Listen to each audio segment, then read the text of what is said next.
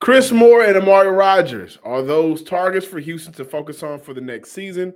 Also, Cody and I look at the opportunities that may have been missed with Jeff Driskel not getting more playing time, and also did Lovie Smith and Pep Hamilton do enough to keep their jobs here on today's episode of the Locked On Texans podcast.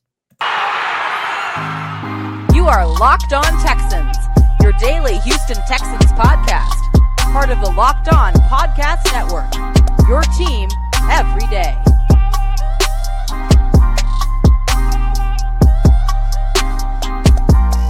Welcome everybody to a Tuesday episode of the Locked On Texan podcast, a part of the Locked On Podcast Network. Your team every day. Today's episode of the Locked On Texan podcast is sponsored by SimpliSafe Home Security.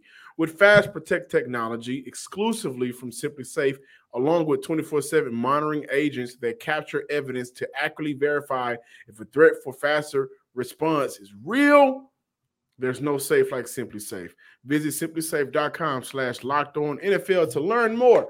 I'm John Hickman, Cody Davis here to discuss the Houston Texans a couple of days after their hard fought loss against the Dallas Cowboys. Listen, I do want to say a couple of things, man. When we look at this team on uh from the performance that they gave on Sunday, a couple of things that I think needs to be pointed out. OJ Howard, Brevin Jordan, Jordan Akins, and Teagan Quitoriano was all featured in Sunday's game against the Dallas Cowboys. So I think that did give Houston an opportunity to kind of scheme a little bit differently. Also, considering that was the game where they busted out the Jeff Driskel package more hmm. than what we saw, which we'll get into. Also, newcomer, Stallworth, uh, played in 28% of the snaps. Defensive tackle T. Stallworth played in 28% of the snaps. Garret Wallow did not, again, this is like one of the second or third time, didn't get any defensive snaps. So I wonder. I wonder what's going on with that situation. Also, three running backs for Houston. Four, actually, I'm sorry. When we look at Dameon Pierce, uh, who played in 55% of the snaps for Houston. Dare Ogunbowale played in 27% of the snaps for Houston. Eno Benjamin played in 12% of the snaps for Houston. And Rex Burkhead only played in five snaps, was totaled out to 8% of the snaps, but may have been in, you know, one of the most crucial snaps for Houston out of that five. Cody, we got to talk about whether or not they missed an opportunity to feature Jeff Driskel more throughout the season. Yeah, and I truly do believe so because John, as I mentioned on yesterday's show, when you take a look at what Jeff Driskel was able to do in the loss against the Dallas Cowboys, um, I, I looked at this as arguably, if not the best offensive performance for the Houston Texans. And one thing that I noticed, it seemed like because Pep Hamilton had a quarterback who was able to use his legs, and look, a quarterback that clearly has been working on his arm over the offseason, it had it gave Pep Hamilton an opportunity to open up the playbook a lot more. And the reason why I wanted to talk about this conversation, John, listeners and viewers, because when I took a look at what Jeff Driskel was able to do against the Cowboys, it brought me back to OTAs, it brought me back to mm. training camp, and it brought me back to the preseason. Prior to the season, me and John talked about whether or not the Houston Texans were going to utilize Jeff Driskel as a hybrid quarterback. And before moving on, I want you guys just to listen to what Pep Hamilton had to say. This exchange that I had with Hamilton took place on a Tuesday, August 16th, during the middle of training camp. Two days after their preseason victory against the New Orleans Saints. Well, I think uh, Jeff is more than a hybrid quarterback. I think Jeff is has shown, uh, even in that last drive, that he can play from the pocket. Uh, he can make all the throws from the pocket, and um, he has the poise and the savvy to uh, lead us to, uh, you know, a win regardless of the circumstances. You know, regardless of the fact that it was preseason. He just showed a lot of good attributes that you look for in your quarterbacks. I apologize. I don't know if you guys were able to hear me um, when I had an opportunity to ask Pep Hamilton, um, but I did ask him, you know, whether or not they were going to utilize Jeff Driskel this upcoming season as a hybrid quarterback. Like I just mentioned, saw it a lot through, throughout OTAs, throughout training camp, and throughout the preseason as well. And John, the one thing that I couldn't help but think to myself, I truly do believe that because they had Jeff Driskel as a practice squad member throughout the entire 2022 campaign, with the exception of two games prior to Sunday. I believe that was a missed opportunity. And I, I want to clarify something. I'm not looking at this from a standpoint that Jeff Driskel was going to help this team win somewhere in the ballpark between five and seven games, like a lot of us, including myself, thought the Houston Texans were going to win this year. But when you take a look at the number of times where the Texans just did not look competitive, a lot of times where this team just not did not look watchable, I truly do believe that if they would have utilized Jeff Driskel a little bit more throughout the season, that I think it might have came with an opportunity for the Texans to win one, maybe two more games. But at the end of the day, the Texans offense would have looked a lot better versus what we have seen ever since what week three of this season when the Texans decided to place Jeff Driskel on a practice squad roster. By the way, I hate when when players uh, or coaches describe quarterbacks and use the word poise. Uh, and so and whoever knows me is, and he's a pro. yeah, it, but poise is just when you hear this, you know who I'm talking to. But you know, one thing when we look at the lack of opportunities for Jeff Driskel in this Texan offense, man, we got to look at the third down struggles for Houston. Mm-hmm. And I mm-hmm. think that you know, using Jeff Driskel in that particular role where you can RPO design, you know, read option design. Hell, at some point you may just get comfortable with him back there and want to throw a wrinkle in where you allow him to drive back and make a play, kind of like what he did against uh, against the Cowboys when he dropped that dime off to Amari Rodgers. But I think third down this year is the opportunity that was missed the most by hmm. not utilizing Jeff Driskel consistently. Listen, when we look at Jeff Driskel and the games that he's played in for Houston this year, we look at the game against Indy week one, week two, week 14, and that's it. Those are three games where you know you maybe you may look at it against the uh, Cowboys on Sunday, 36 rushing yards, uh, one attempt against the Denver Broncos for 10 yards.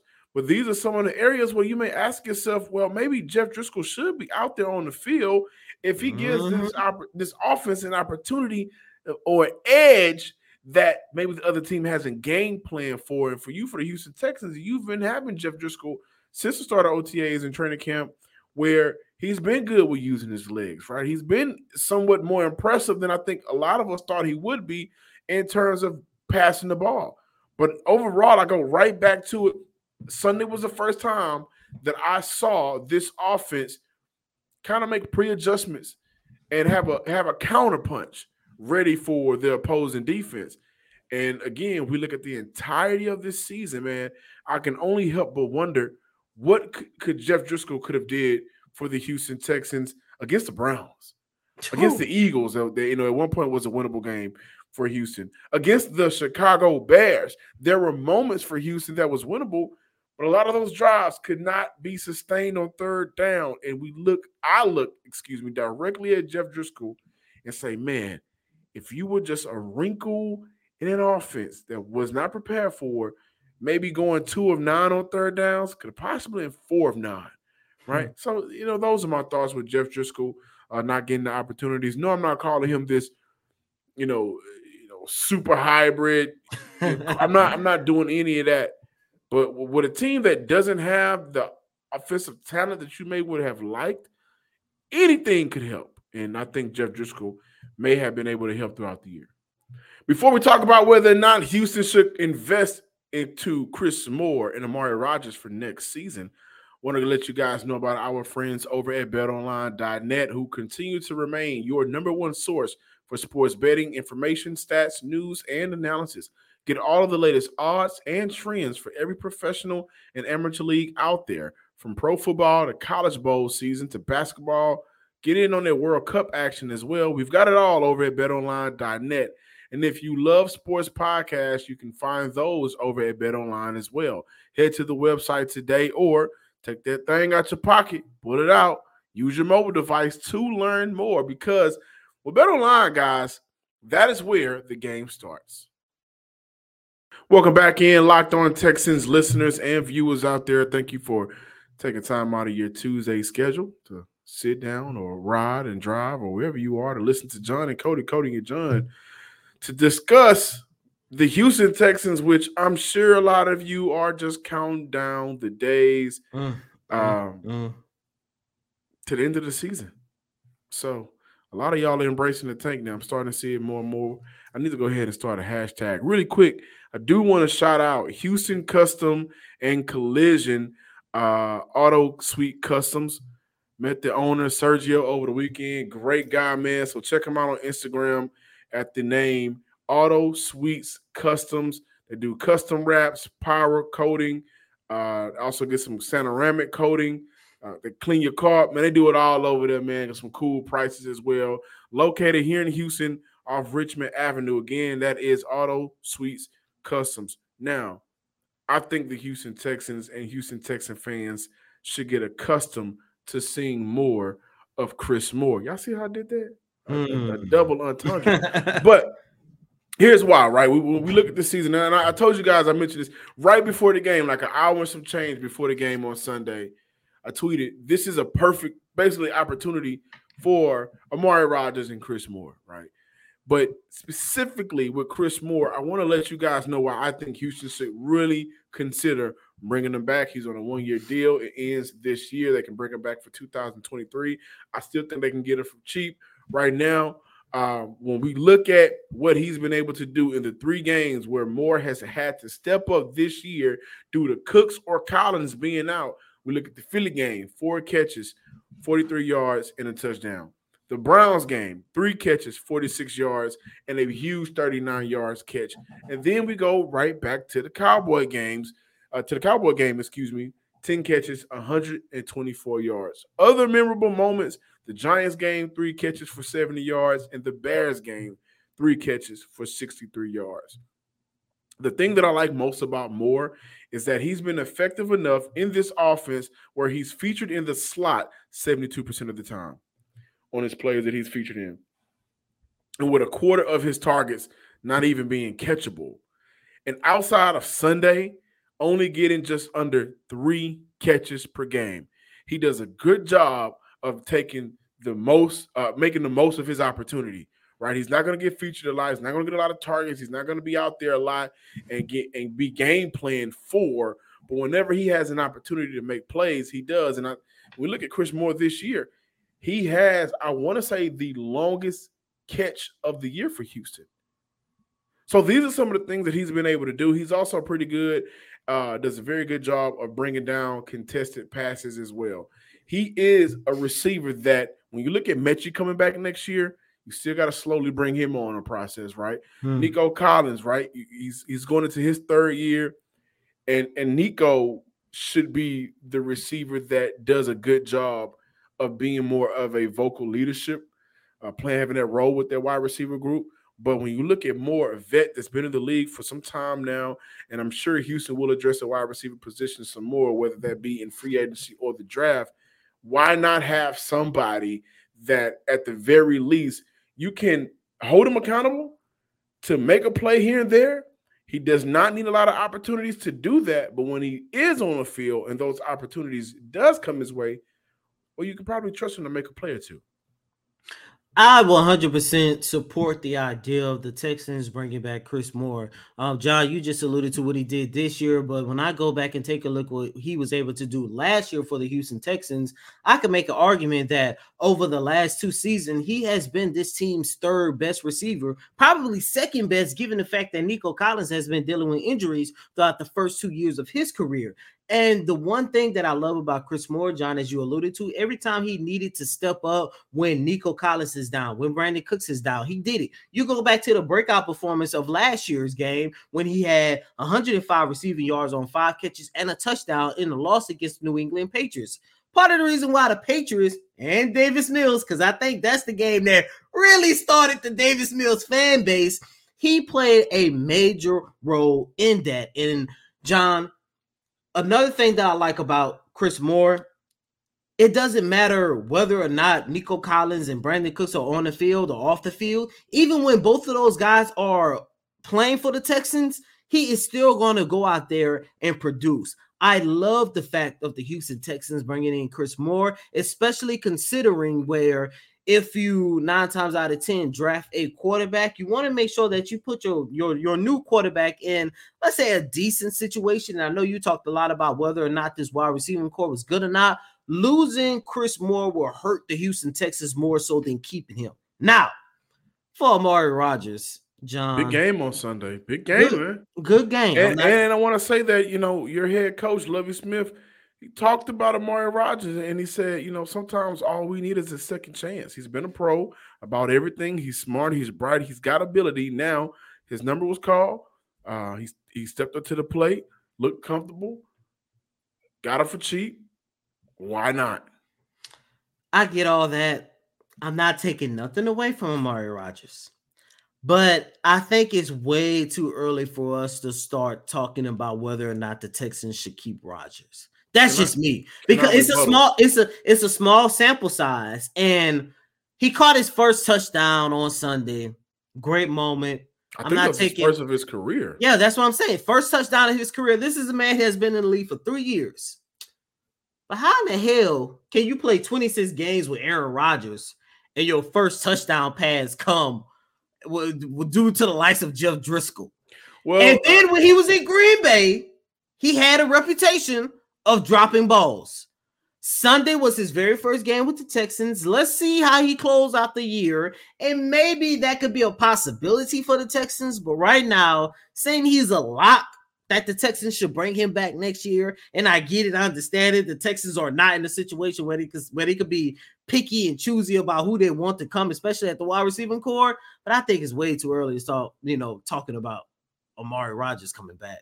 I, my rebuttal to that is, and this is Amari Rodgers' uh, second year, but my rebuttal to that is, okay, well, where do we think Brandin Cooks is going to be next year? I don't think he's going to be with the Houston Texans, and we can't sit here and well, I can't sit here and criticize the Houston Texans all year by not having depth and not keep Amari Rodgers moving forward. At the very least, you will have depth at that position, right? Even if you keep Chris Moore, even if you keep Amari Rodgers, even if you continue to keep Nico Collins, John Metchie is coming back. That's only four receivers right there.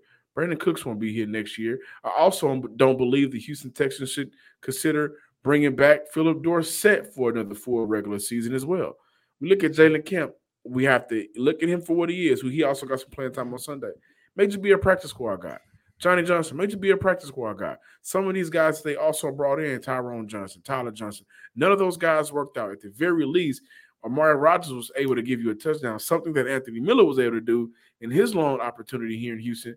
But remember how that happened, and that also affected the depth for this franchise, for this for the for the wide receiver spot. So I can't sit here and say no to Amari Rodgers automatically when I know there's a pressing need for some sort of young talent on this team at that position, and they also need bodies. So that's why I stand on Amari Rodgers. I think that him catching a touchdown pass from Jeff Driskel is more impressive than not catching one from Aaron Rodgers. Those are my beliefs. Those are my feelings. So, um, yeah, I, I, think that they should bring him back.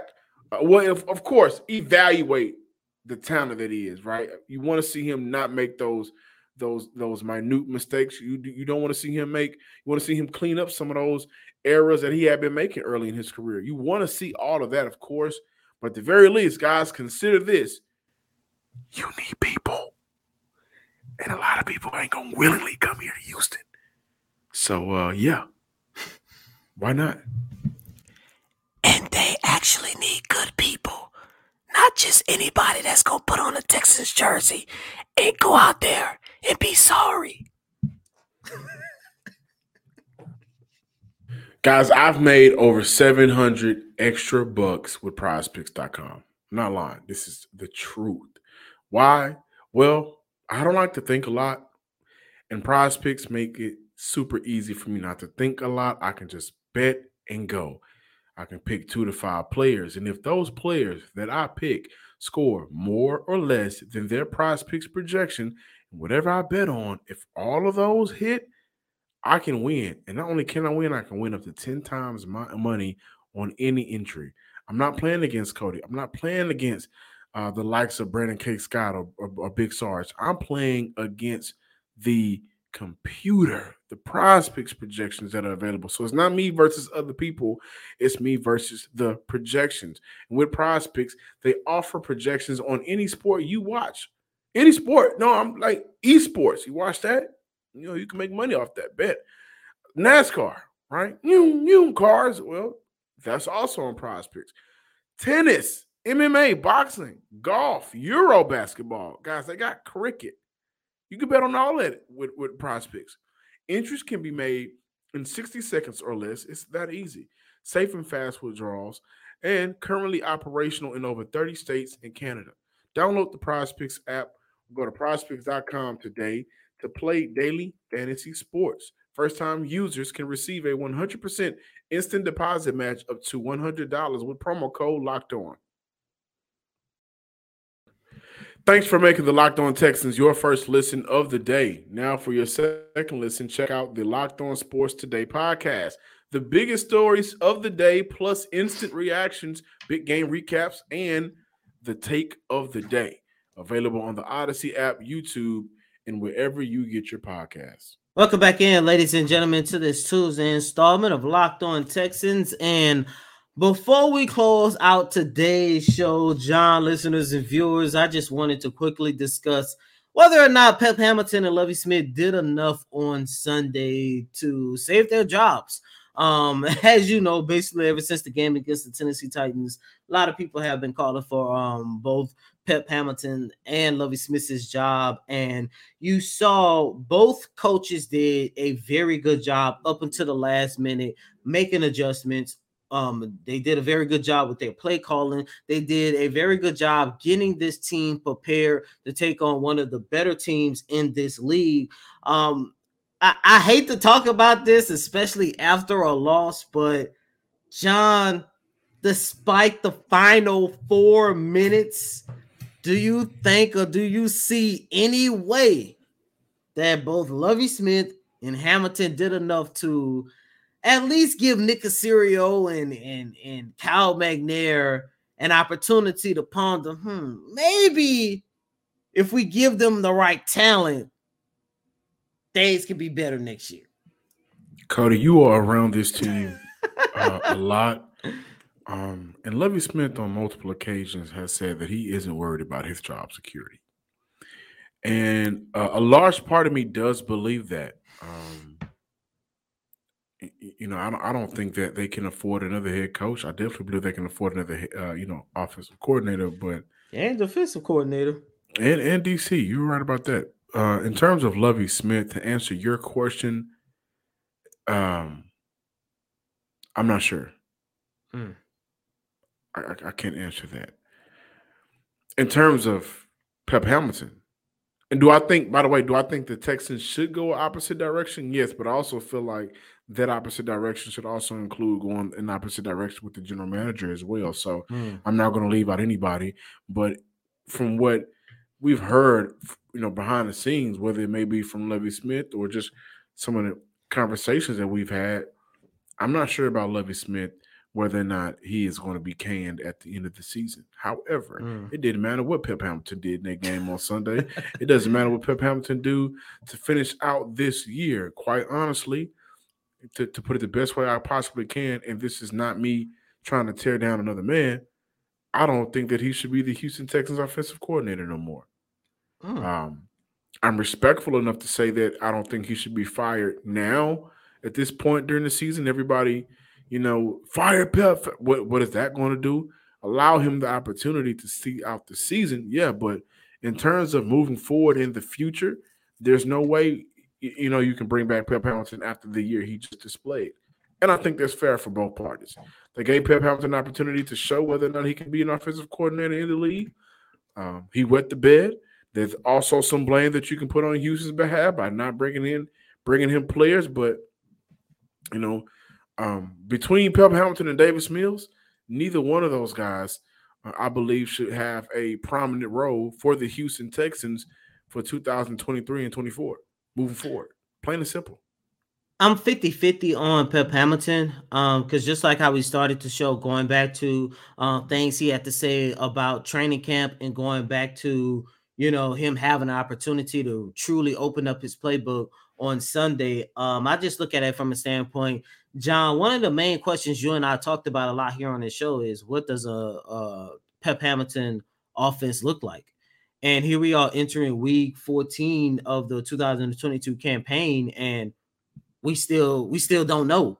Like we still don't know how good or how bad Pep Hamilton can be. And like, like and, and, and, and like I mentioned, I th- I think it's truly hard to believe or hard to truly criticize Hamilton only due to the fact that he didn't have the quarterback and he just didn't have no talent outside of Dameon Pierce and your offensive tackles on offensive line uh, on the offensive side of uh, on the offensive line, excuse me. Um, but that's just how the way I look at things.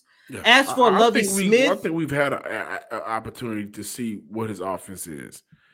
Um, he's going to play his tight ends. He's going to get his tight ends involved as much as he can, even when it's forced. Um, you know, maybe a lot of shorter routes to get the offensive offensive game plan going and scheme going.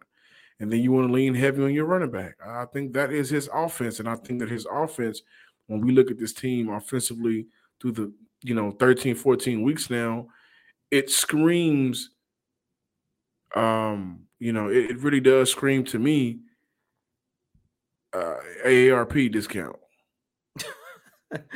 um, as oh, for Lovie Smith, I think when you take a look at how the Texans came out on both sides of the ball, especially on defense, the fact that it seems like they've been playing with a new sense of energy. Um, I think Lovie Smith might be trending in a direction where he might possibly could save his job. And I only say that because John, I go back to that game against the Washington Commanders, and you was there as well. It seems like all 53 players who touched the field that day was just out there to collect the check. But ever since the game against the Cleveland Browns, and of course, everything that took place on Sunday against the Dallas Cowboys, it seemed like he just gave them new energy. And I don't know what took place, you know, between the commanders and what we saw on Sunday, but I truly do believe that Lovie Smith, it, he might have been starting to lose the locker room, but he got it back. The one thing that I love that Lovie Smith did when we talked to him, I believed on Wednesday, he talked about just going out there and just playing with pride and playing with dignity. And he said that he told the guys in the meetings, look, this season is a loss and we're not going to make the playoffs, which I mean, it didn't take him 13, 14 weeks to figure that out.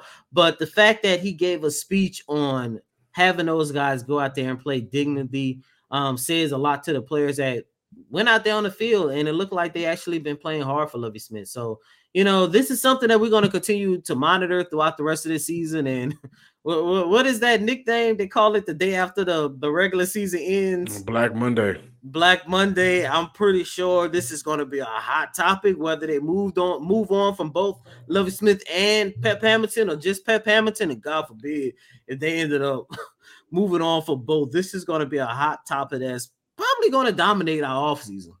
Thank you guys for checking out today's episode of the Locked On Texans podcast. Be sure to follow us on Twitter at Locked On Texans and comment, share, and subscribe to the Locked On Texans YouTube page on YouTube. And as always, I'm your host, Cody M. Davis. Please remember to follow me on Twitter at Cody Davis underscore 24. Once again, that's Cody C O T Y D A V I S underscore 24. Until next time, ladies and gentlemen, peace.